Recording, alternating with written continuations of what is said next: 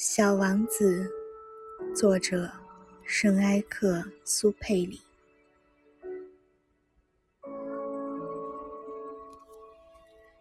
很快，我就进一步了解了这朵花儿。在小王子的星球上，过去一直都生长着一些只有一层花瓣的很简单的花。这些花非常小。一点也不占地方，从来也不会去打扰任何人。它们早晨在草丛中开放，晚上就凋谢了。不知从哪里来了一颗种子，忽然一天，这种子发了芽。小王子。特别仔细的监视着这棵与众不同的小苗。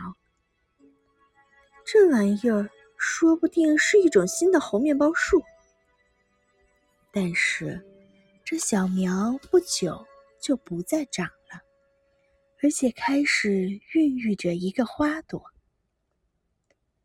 看到在这棵苗上长出了一个很大很大的花蕾，小王子感觉到。从这个花苞中，一定会出现一个奇迹。然而，这朵花藏在他那绿茵茵的房间中，用了很长的时间来打扮自己。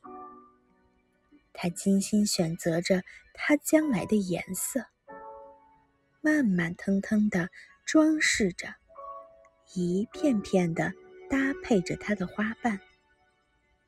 他不愿像虞美人那样一出世就满脸皱纹，他要让自己带着光艳夺目的丽姿来到世间。是的，他是非常爱俏的。他用好些好些日子，天仙般的梳妆打扮，然后，在一天的早晨。